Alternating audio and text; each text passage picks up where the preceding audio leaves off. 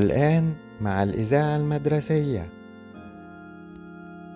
يرفع الأستاذ يسري صوته في الميكروفون وقد التصق فمه به إلى حد الوشك على التهامه بدون مبرر.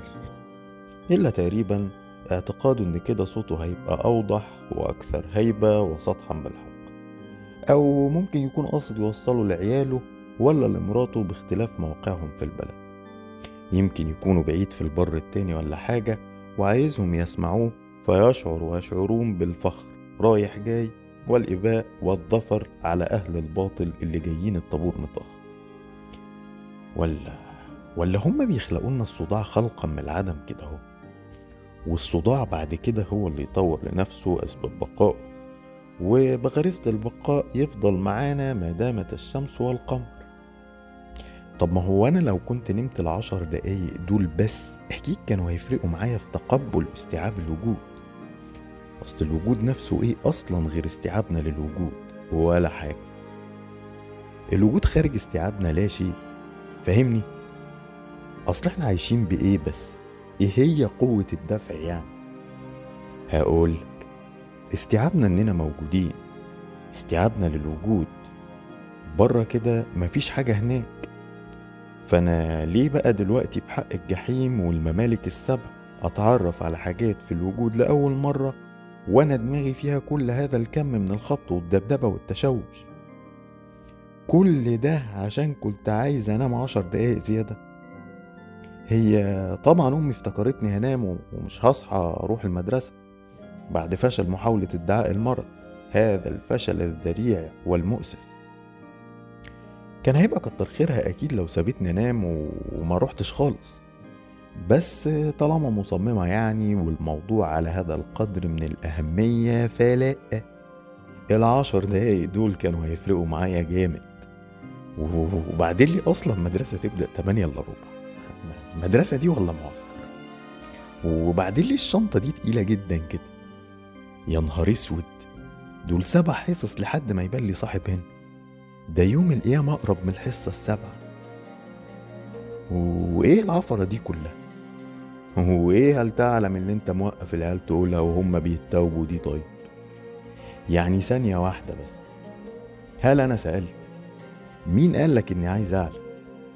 يعني أنا واقف في حالي أهو جاي لي أنت تقول لي أنت عارف إن نباتات النقانق البرية تنمو على ضفاف الكونغو السعيدة؟ ليه طيب؟ حد كلمك يا عم انت. طب هل تعلم انت بقى اني عايز انام جدا؟ أنا وصاحبي اللي واقف يقول هل تعلم ده هو نفسه؟ طب هل تعلم اني غير مهتم تماما؟ طب هل تعلم اني مش فاكر اي حاجة من هل تعلم دي؟ وأنا راجل في تالتة ابتدائي اهو. بيقولوا إن تالتة ابتدائي دي شهادة باين. بس أنا كنت فاكر إن سنين الشهادات دي بعدها بنروح مدرسة تانية. مش عارف أنا شهادتي إيه دي إلا أروح بعدها لسنة رابعة في نفس المدرسة وألاقي ابلة عزة في وشي تاني يوم عادي. طب هل تعلم إن صوت ابلة عزة بيوصل لكل حتة في المدرسة قاطبة؟ مم. ومن غير ميكروفون. مرة زعقت للواد إبراهيم الدكة اتهزت والله. ومن مسافة صفر احسب تردد صوت ابلة عزة. الطالب أحمد أمين يطلع يحيي العلم. مم. الطول. الطول واللون والحرية. لازم اللي يطلع يحيي العلم يكون طويل. وأنا هذا الطويل برمي الشنطة عن كاهلي هوب دب على الأرض الترابية اللي شبه ساحات المعارك الخسرانة. فأعمل أنا بقى العفرة وبكل حماس بجري على الحوش. ساحة الشهرة والريد كاربت. مم. إن شاء الله سلمى ما تكونش نايمة في الطابور ولا ماتت وتشوفني وأنا واثق الخطوة أمشي ملكا أهو. وبطلع في النص مع اتنين كده معرفهمش واحد قدامي وواحد ورايا وبخطوات منتظمة جدا ومدبدبة جدا تثير أقصى وأقسى ما تستطيع من عفرة صفراء على ضربات العصيان على الطبلة الغريبة. وصلنا أخيرا إلى العالم وأنا عمال أعيد وأزيد في دماغي الكلمات الأربعة اللي هقولها تحيا جمهورية مصر العربية. تحيا جمهورية مصر العربية. تحيا جمهورية مصر العربية. ثم تقدمت خطوة إلى الأمام وأول ما رفعت إيدي باتجاه العلم المرفرف المهلهل في شموخ عشان أقول الأربع كلمات. على حين فجأة انشقت الأرض وبلعتني.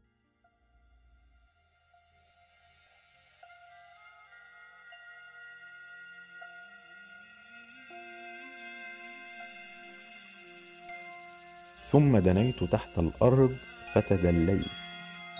فكنت قد قبت قوسين أو أدنى حتى رأيت ثم رأيت. راجل أربعيني بيشرب حجر معسل على البوري وخمسين شاي عليها أثار من أصابع عتيقة لا تستطيع سفنجات ولا سلوك الدنيا ولا أي حاجة من منتجات البريل والفايرفوكس أن تمحيها. ومن أمامه ألبير كامو قد انتهى من تطويق صخرة ثم ينادي عليه بأعلى صوته خلصانة يا اسطى سيزيف روميو ماشي مع مدام إلهام صاحبة الكوافير اللي في صقر قريش عشان تقرير الطب الشرعي قال إن جولييت ماتت بجرعة ستروكس زيادة. ونيتشا بيقابل نجيب سرور في مكان أحمر كده تحت سادس أرض فقال له معاك كبريتة يا مسافر. وضل المسافر فاقترب منه نجيب وولع له بآخر عود كبريت في المشط الناسد. وقال له الحمانة ما تقلقش اسحب انت بلاش كلام فارغ. خوسيه اركاديو بونديا الأولاني خالص ها؟ واقف مستني ماركيز بشفرة جيلته من دي تحت العمارة بعد ما قتل اللي اشترى منه الدفاية.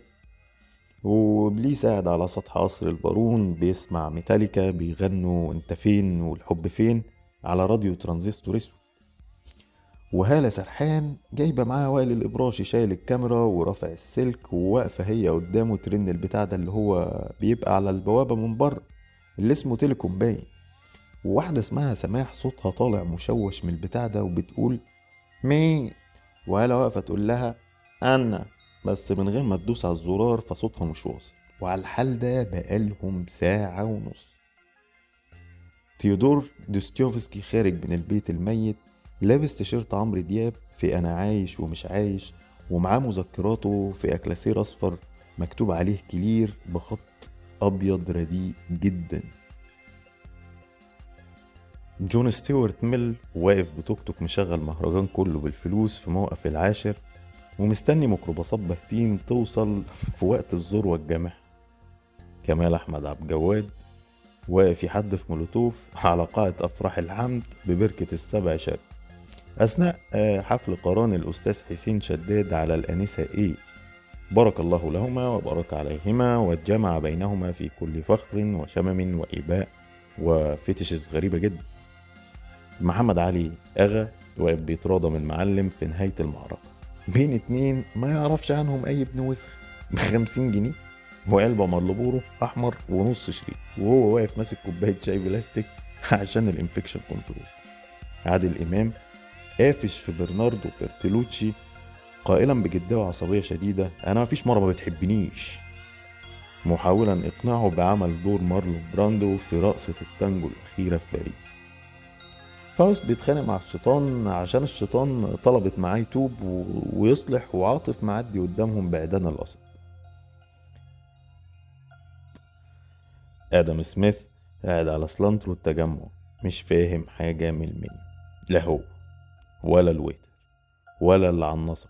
ولا الكاشير ولا ملك الفرنشايز تشيكن ولا الأستاذ سيلانترو شخصيا. سارتر مدور الجري ورا العدم صارخا بصوت مبحوح. خور يا ابن ميتين الكلب. ونيوتن يعقب من الجحيم الثالث وهو ماسك سيجارة سوبر بت وسخ أعر سيجارة في العالم. ما فراغ ده يا ابن العرس؟ صوتك هيوصله إزاي؟ مكتوب علينا الشهادة دنيا وآخرة إيمانويل كانت واقف مستني محمد صبحي في آخر الشارع ومش راضي يكبر لحد. واديسون واقف يتخانق مع محصل الكهرباء على الفاتورة. كريستوفر كولومبوس تايه في مدينة نصر وواقف يحدف الناس بالطوب في شارع مصطفى النحاس. صوت ضرب بالبواني في مكتب HR في شركة corporate internships بين Miss منى الشاذلي و interview لهوي اسمه كارل ماركس والشركة كلها اتلمت على المكتب ما عدا فريدريك إنجلز الوحيد اللي مش سامع عشان قاعد بره مشغل بكوب الشراب المرصع باللازورد أنتظرها في ال hand free لمحمود درويش والثلاثي جبران خليل جبران. موتسارت قاعد على الأورج لابس ice cap وخربان جدا وبيرقص الحصان على دخل الجمال عبد ناصر جيهان السادات في أسرار تذاع لأول مرة في ذكرى أكتوبر شاهد قبل الحذف الكيمياء غدارة يا أستاذة لميس. حسني مبارك جاي يرفع العلم على طابة. راحت سرية العلم واقع على نص دماغه فيقول آه يا بنت العرس أمام التلفاز المكعب. ولكن الضربة ترده في الأرض يروح طاير. عشان هو قائد سلاح الطيران ويدور الشتيمة وسب الأديان لسرية العالم والعالم بدوره يرد بالإقلام على خلقته في مشهد رائع باسل نبيل السيد عبد المحسن لقواتنا المسلحة. أثناء تصوير كليب إن كان على القلب ما فيش غيرك وإن كان على الجرح ما فيش ليكي ده لولاكي مفرفر في سماكي والهمس اتربى على خيرك بلدي. عند هذا المقطع انقلبت الفلوكة رأسا على عقب بالأستاذ محمد ثروت والأستاذ هاني شاكر والأستاذ محمد الحلو. وكل الأساتذة اللي شبه بعض دول ولم يستطع أسطولنا السادس عشر التعرف عليهم لتشابه القمصان الكروهات فسابوهم. مفيد فوزي قاعد جنب أبو جهل أبا الحكم. في آخر كنبة في ميكروباص مستورد. وواكل دماغ دين أمه بجد. من ساعة لم الأجرة وعندما قال بجدية شديدة لم يتزوج عبد الحليم حافظ سعاد حس؟ كرته أبو جهل بالألم دون أن ينبس ببنت دين أم شفا وسط تصفيق الركاب. أوديب بيتجوز إلكترا وأبوه وأمه عملوا حادثة في مدخل طيبة وهم راكبين أبو الهول وطالعين على الفرح. كافكا نازل بيرزع باب عربية نص نقل محملة رجالة وسيوف وبيطلع جنزير من جنبه وداخل على timeline تويتر. وهيلاري كلينتون قاعدة مع ميلانيا بتهديها قائلة ربنا يستر بجد. سخمت رع عملت account من أبو علامة صح جنب الاسم ده على تويتر. ومدورة الضرب بالأوبئة والصحراء والجرادل على هاشتاج تحيا مصر. وعلم مصر بيبتلع الأستاذ شريف منير في الخلفية. أوفيليا تصرخ في هاملت قائلة انت كلت دماغ دين أمي. وشبح الأب بعد ما قلب إنسان عادي بيرد عبر الأثير قائلا ما أنا مخلف خول تلك هي المسألة. سعيد صالح بيحوش فرويد عن ابن سيرين وفرويد موجه كلامه لسعيد يا سعيد أنا مش هضربه أنا هفهمه غلط وبس صلاح الدين الأيوبي قاعد يتكلم مع أحمد مظهر عشان فاكره سيف الدين قطز وسيف الدين قطز قاعد بيتكلم مع أحمد مظهر عشان فاكره صلاح الدين الأيوبي. وفي الآخر الاتنين بيضربوه بعد ما عمر الحريري قال لهم على الحقيقة والسراب أكيلس واقف على رأس جيش طروادة وبعد دق دفوف الحرب قال بصوت جهوري كالبرق وبقول لها أيوة بغير أيوة بغير لا سكران ولا تلفان ولا حران ولا هنا يخترق سهم باريس قلب أكيلس وهيلن تعلق قائلة اللي ياخده ياخده واللي يكمل يكمل والبقاء للأقوى.